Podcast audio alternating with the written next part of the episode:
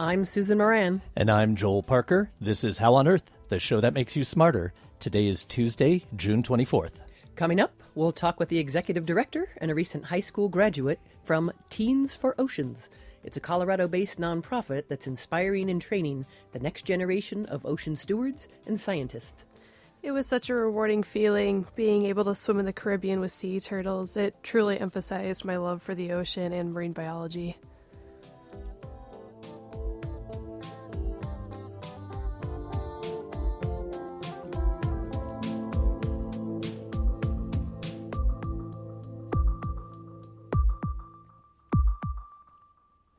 We begin with a look at some of the recent news in science.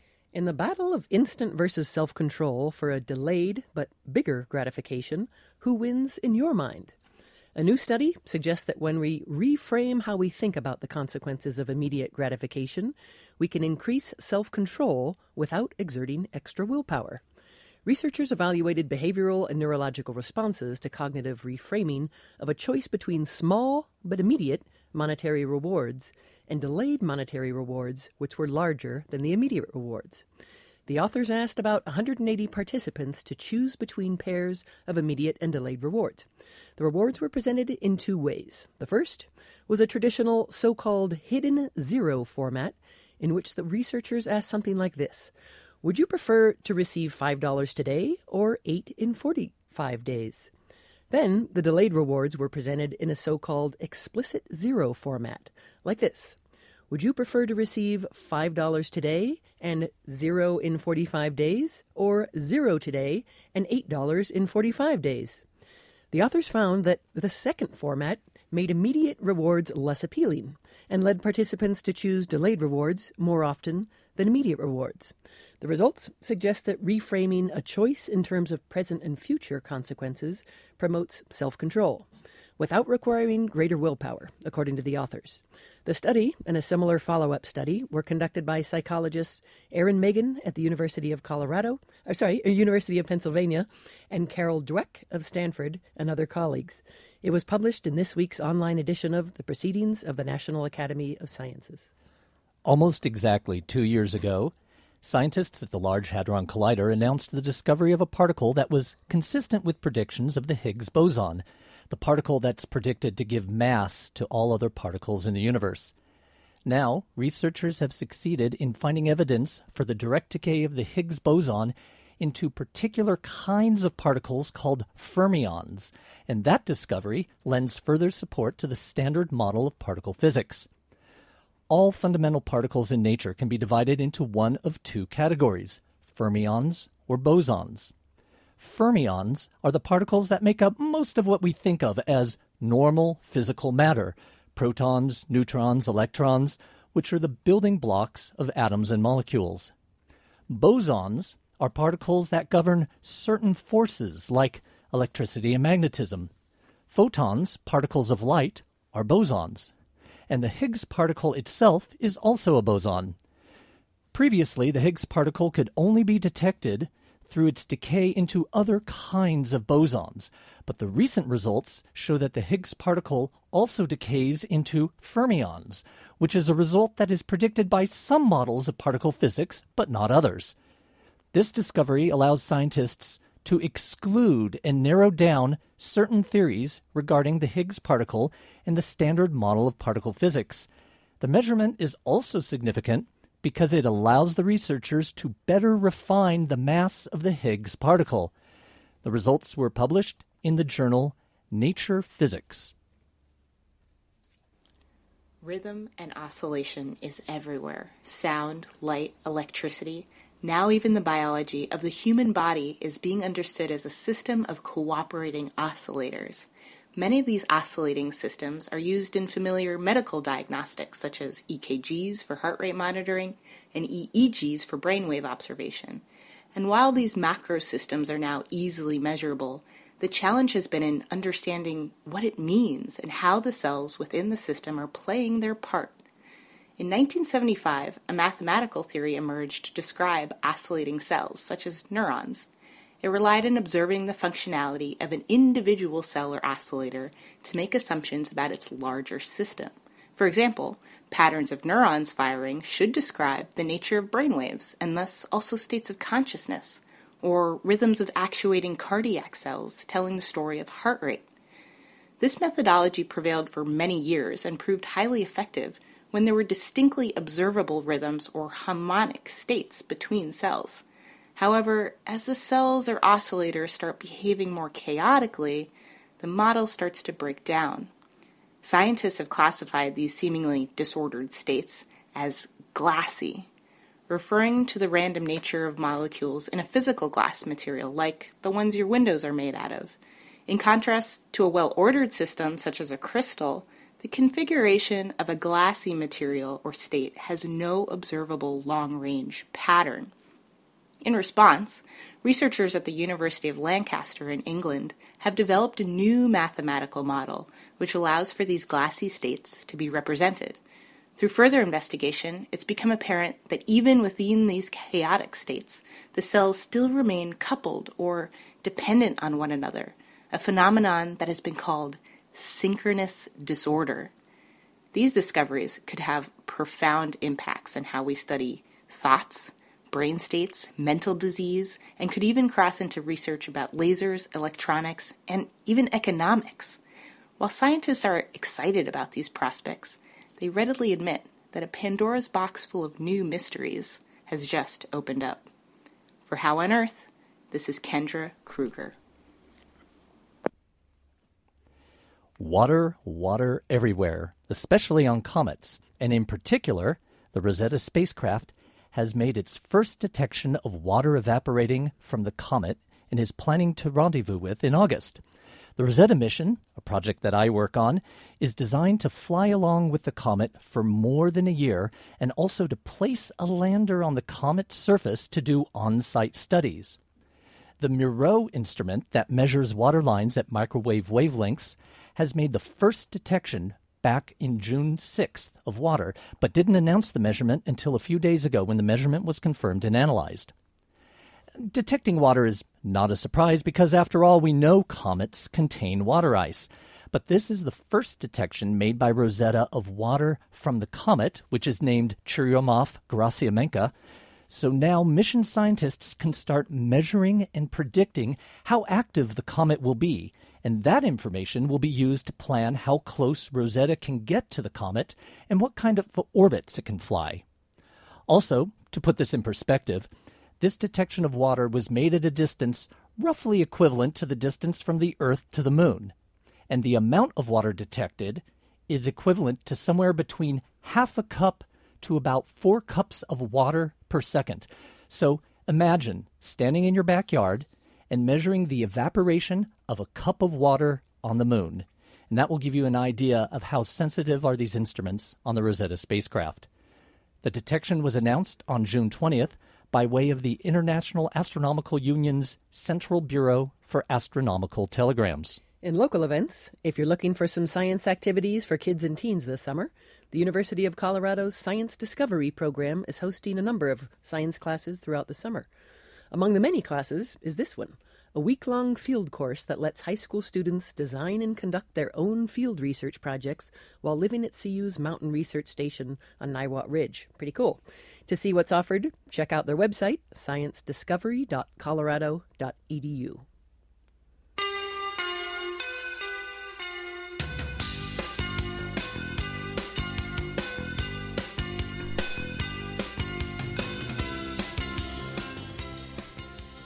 You're listening to How on Earth, the KGNU Science Show. I'm Susan Moran. If there ever was a time to inspire kids to care, learn, and do something about the environment, the time is now. Among the many problems we face are climate change and overfishing. Both are threatening the oceans, whether it's coral reefs, sharks, dolphins, or sea turtles. Today, we're kicking off a series of interviews on the show called The Ocean is Us. It'll explore how all living all of us living in landlocked Colorado are connected to the oceans. Consider how our watershed flows east into the Mississippi and then onto the Gulf of Mexico, or the fish we buy at the grocery store, or the carbon dioxide we emit that acidifies the ocean and destroys shell bearing corals and other critters. Teens for Oceans is a nonprofit organization based here in Colorado that's inspiring teenagers nationwide, in fact, to become passionate ocean lovers and scientists through experiential learning. In fact, the kids join marine biologists in doing actual field research. How cool is that? Mikki McComb Kobza is a marine biologist and executive director of Teens for Oceans. She's in the studio with Shelby Austin, who recently graduated from Ralston Valley High School in Arvada. Mikki and Shelby, welcome to the show. Thank you very much. It's great Thank to you. be here. So, Mikki, as executive director, maybe start with you. Um, what what is this nonprofit, and how did it get started? So, Teens for Oceans is a nonprofit organization that is based out of Boulder, Colorado. And we started about six years ago. And we started uh, because of a science teacher who was very passionate about the oceans. And the science teacher uh, took his students on field expeditions. And as soon as the students got back to Colorado, uh, they were they were very sad because they didn't have the ocean with them, and so through his students, he devised a new technology to deploy underwater webcams to bring the ocean back to the students and to allow them to stay connected to the ocean through technology. And over the years, this group grew from one school at Kent Denver School um, into becoming a nonprofit organization that then brought in many, many other uh, schools. Uh, actually, now we're uh, located in uh, many different states, and we have started our very first international chapter. So we've grown uh, from that very first um, science teacher's passion into an international organization that involves um, several hundred students across the nation. Wow, interesting. And we'll get into uh, some of the impacts and all. Shelby, you just mentioned in your little teaser that you just got back from somewhere that sounded pretty darn cool. Where was that? I did. We just actually got back from Virgin Gorda of the British Virgin Islands a couple weeks ago, and it was amazing. It was absolutely perfect. What were some of the things that you did in terms of the actual science? Um, particularly tagging sea turtles um, was one of them, and it brought a whole new perspective to me and allows me to respect them on such a greater level because they're fast and they're strong and they're very hard to keep up with when you're trying to swim after them on the surface. And you were swimming after them to do what? Um, well, once we did spot a sea turtle, one of us would raise our hands and we would dive down or follow them until we could get above them. And two people would go on either side and try to free dive about 20 or 25 feet down to catch them so we could bring them on the boat and measure them. And if they did not have a tag on them already, we would put tags in their fins and a pit tag in their neck so we could look at their growth over three or four years' time after we caught them again. And explain what a pit tag is. Um, a pit tag is similar to the tag that you would put in your pet that you could scan if they were to get lost. That um, brings up a number that can be entered into a database, and you can find where they've been, what they're doing, what how much they've grown. And you're doing it, well, in this case, with these kind of sea turtles because they're super threatened? Um, well, all sea turtles are threatened in their own respective ways, but um, looking particularly at Akumal, Mexico, where a previous Teens for Ocean um, went to, they were looking at. This is along the Yucatan Peninsula where it's super popular to go snorkeling and all, right? Yes, exactly. And they were looking mostly at how the snorkeling industry to go out and look at all these sea turtles was affecting their habitat and affecting when they would come in at certain times per day, which ultimately is driving them away from their habitats where they feed on seagrass and other things like that. And with all the snorkelers coming in and essentially polluting the water, it is driving them away from their habitats that they've been for for years, let alone decades. Too much loving of the ocean. So you guys are sort of monitoring the impact of that and how it affects the behavior of the sea turtles or the um, populations themselves. Yeah, in a way, because we were- were actually looking at a presentation to show how their migration patterns would vary from subadult to adult, juveniles, etc. And we were mainly looking at how the snorkeling industry was affecting their typical migration patterns and where they would nest on certain beaches and where fishing would happen and overfishing and basically just causing them to deplete rather than expand.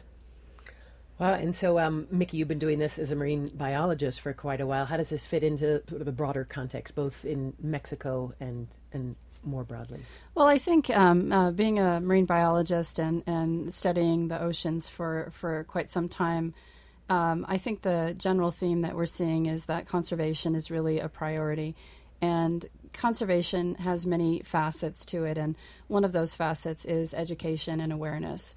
And I think that what we recognized um, in Akumal, Mexico, was an opportunity to take students um, to engage them in the science and to allow them to understand some of the, the hard issues that are out there facing um, not only wildlife but people mm-hmm. and the reality mm-hmm. of that uh, that landscape and that interaction. And so our students got very uh, involved in addressing the question of how many snorkel tourists are too many in a particular region that is uh, host to seagrass, uh, which is uh, the primary uh, forage for juvenile green sea turtles. And uh, what our students found through deploying some very novel technologies um, they found that the sea turtles were moving out during peak snorkeling times. Mm-hmm. So the one thing that the snorkelers were going in to see were bre- being driven away just because of the sheer numbers of snorkelers. And so our students' efforts and their data that they're collecting and analyzing is being used to allow uh, for management uh, decisions to be uh, looked at and, and for us to try to um, give them counsel on what a, a good number is uh, for snorkelers to, to be going into the bay and, and how much is too much. And uh, so students have been very excited about this project because it does allow them to see the real world impact of conservation. Interesting. So you're listening to How on Earth, the KGNU Science Show. I'm Susan Moran. We're talking with Mikki McComb Kobza and Shelby Austin from Teens for Oceans. Shelby, I keep having this image in my mind of you guys chasing the turtles and then trying to tag them. So is this a pretty common way to tag as opposed to darting them from a distance? I mean, it sounds fun and adventurous. Um, yes, we. um, even though the water is extremely clear down there, I can't even imagine trying to dart them from a distance just because they're extremely elusive. Um, but there are different methods of which we could have used. Um, the one that we used most frequently was being towed behind the boat, in which they would have ropes coming off the boat and you would hold on to it so you could get cover more distance in a shorter amount of time rather than tiring yourself out and then having to exert more energy trying to get down to the bottom of the ocean. like water skiing as you're tagging. exactly. Um, another method that could have been used but wasn't unfortunately used was rodeo style, which I was extremely excited about, but I didn't get the opportunity to use, which is you f- see the turtle and basically jump off the boat headfirst and try to catch it. Um, I was called Death from Above because of that, and I didn't actually get the chance to jump on a turtle, but maybe one day. Which kind of begs the question how does this impact the turtles? Um, the way that they are caught doesn't cause any harm to them because we either hold them very close to their joints so it doesn't put any stress on the animal themselves. And once they are on the boat, their eyes are covered to minimize their stress levels even more so they're not completely freaked out with eight or nine humans around them. Like, what is going on? I don't know what's happening. Tell us about your day. Pretty much. and and how long does it take about to do the whole tagging process and put them back in the ocean? Um, I would say it probably takes about 15 minutes roughly, depending on how feisty the turtle is, because once their flippers kind of get going, if you don't have a good firm grasp on their joints, so to minimize their movement, it could get, well, just bad really fast. so even before this trip, well, did you want to be a marine biologist, or what? What are your hopes, and how has this inspired you? Um, I have always wanted to be a marine biologist. It just fascinates me because the ocean is kind of the last great frontier, and it's being depleted a lot faster than we can be explored because 95% of it is unexplored. And we find new species every year, and sometimes those species go extinct before we can actually discover what they are. So I would like to be part of help conserving this amazing natural resource that we have rather than destroying it. Mm, it's really inspiring. And and Mikki, you already are a marine biologist. Give, give me a sense of so this is one of the projects and, and one of the schools doing this work. Is this the kind of thing that Teens for Ocean is doing and in conjunction with a bunch of scientists who are out there doing their research already? Yes, it is. Um, uh, as I mentioned before, we are um, working on a sea turtle project, but my specialty um, is in shark conservation and uh, shark physiology. So many of the students are involved with me on some projects trying to understand a little bit more about sharks, their movements, and ultimately their conservation. As I think many uh, many of the listeners know, um, sharks are in uh, dire straits right now um, all over the all over the globe. Their their numbers are in decline, and so we work with uh, a whole network of scientists to try to allow opportunities for our students to be engaged, involved, and to make a difference. And one of the ways that we do that is we educate our students about uh, contemporary ocean issues that are relevant today. And more importantly, we educate them, but we provide them with the opportunity to take action immediately. So, for instance, plastic pollutions, uh, we work with uh, Five Gyres, and we allow students Five to Gyres is a nonprofit that works Yes. on cleaning up or raising awareness about it. Yes, both. And, uh, and so our students are able to then have uh, a a defined role and an action uh, plan on what they can do to actually help and, and to solve the problem. Because I think oftentimes when we hear about things that are sort of larger than ourselves, it's easy to sort of shut down. But if we can take steps to to really fight the fight and to and to feel like we're doing something about it, um, we find that our students are, are very excited about that, and it and it's empowering for them. And not only that, but it allows them to take that knowledge and those steps of action to other students to inspire them. And that's really what we're about is trying to create almost an army of ocean advocates and stewards to try to help uh, create healthier oceans and awareness. That's a pretty healthy army. so maybe Shelby will just end with um, where can people go to learn more about it? I know you've had some really cool recent campaigns with Fabien Cousteau and all, but where where can people go? Well, I learned about Teens Through Oceans through actually my school, Ralston Valley, and new chapters are being opened consistently. Where our newest chapter is actually an international chapter down in the British Virgin Islands. So, honestly, it can be reached anywhere at this point. And the website itself? Uh, teensforoceans.org. And that's four as in number four, teensforoceans.org. Thank you so much. That was Mikki McComb Kobza and Shelby Austin of Teens for Oceans. You can learn more by going, as she said, to teensforoceans.org. Stay tuned for more interviews in the series called The Ocean Is Us. Also, don't forget, you can check out KGNU's year long series on Colorado water issues. It's called Connecting the Drops. It's at kgnu.org and yourwatercolorado.org.